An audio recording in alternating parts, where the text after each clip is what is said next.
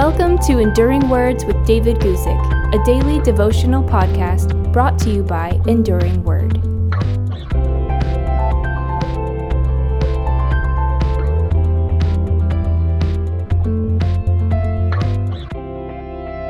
Today, I want to talk to you about some remarkable followers of Jesus Christ.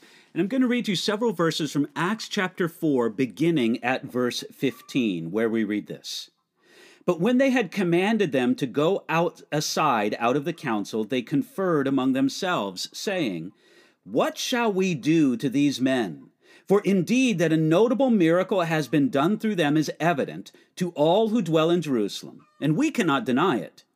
But so that it spreads no further among the people, let us severely threaten them, that from now on they speak no more in this name.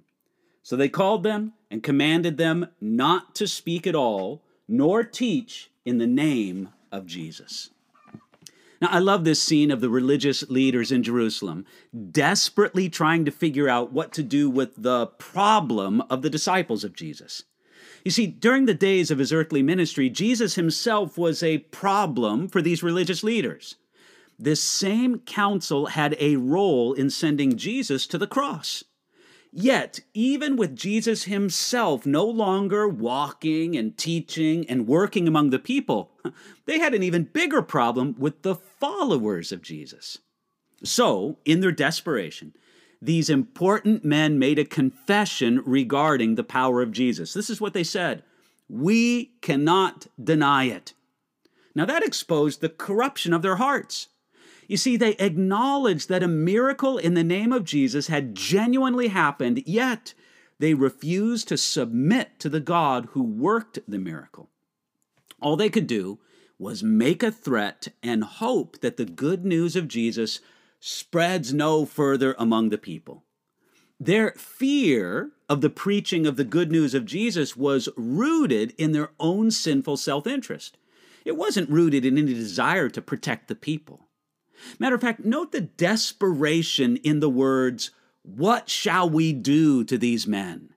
It was a problem that they couldn't figure out. These men did not respond to their threats and intimidation. These men knew the way that their Lord and Savior Jesus Christ was treated, but they were not afraid. These men showed the power of God in and through their life. Now, you can't defeat men and women who are this committed to Jesus Christ. They were commanded to stop talking about Jesus, but everybody knew that they would keep on doing it. There is something wonderful about this story from Acts chapter 4. We see it in these words they conferred among themselves.